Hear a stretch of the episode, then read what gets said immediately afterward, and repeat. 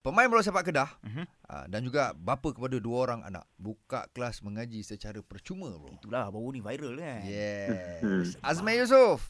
Bro, Ya, kenapa awak nak buat macam ni eh? Hmm. saya sebenarnya saya tengok mak saya pergi kelas mengaji. Oh, okey. Bila saya balik sampai rumah, saya telefon mak saya, uh, mak saya tak angkat ataupun mak saya takkan ada kat rumah. Hmm. Kemudian saya tanya mak saya, mak pergi mana selama ni pagi-pagi kan, ambil balik rumah tak ada kan. Hmm. So, mak saya cakap mak pergi mengaji. So saya fikir mak saya pun pergi mengaji, saya anak ni tak buat apa-apa kan untuk pegang Al-Quran tu. Hmm. Mhm. Jadi saya pun uh, cari uh, maksudnya video dekat YouTube Mhm. uh, mengenai mengaji ni lah. Mhm. Kemudian saya dapat jumpa satu video Ustaz Murtada Mhm. Arwah. Okey. Dalam uh, YouTube tu dia bagi tahu yang Ustaz Murtada ni dia ada plan untuk uh, buat surau ataupun tahfiz tak silap saya. Oh. Jadi saya dengar benda tu daripada lepas uh, duha waktu duha tu saya dengar sampai pukul 10 lebih ataupun 11 saya tertidur. Hmm. Saya tengah dengar tu saya tertidur. Kemudian bila saya celik je mata, benda tu macam uh, Terngiang-ngiang. Hmm. tak tahu kenapa tapi terus macam ah, terngiang-ngiang dan saya rasa macam ish aku kena buat ni. Faham, Hmm. faham. Ha, kena buat rumah mengaji ni. Aku kena buat Wow. wow. untuk macam mana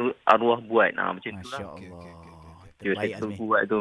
Okey, Mhm. Azmi. So, Baik. Az- uh, Meh, tahniah Meh. Azmi, eh. insyaAllah eh. Ah, Alhamdulillah, terima kasih. Dan untuk game besok, good luck eh. InsyaAllah, insyaAllah, terima kasih. Okey, Baik. besok kita boleh datang nama-nama ke stadium UiTM eh. UiTM menantang Kedah FA. 9 malam eh bro? Ah, 9 malam betul. 9 malam. Jumpa Azmi bawa Iqra ke Quran. Allah.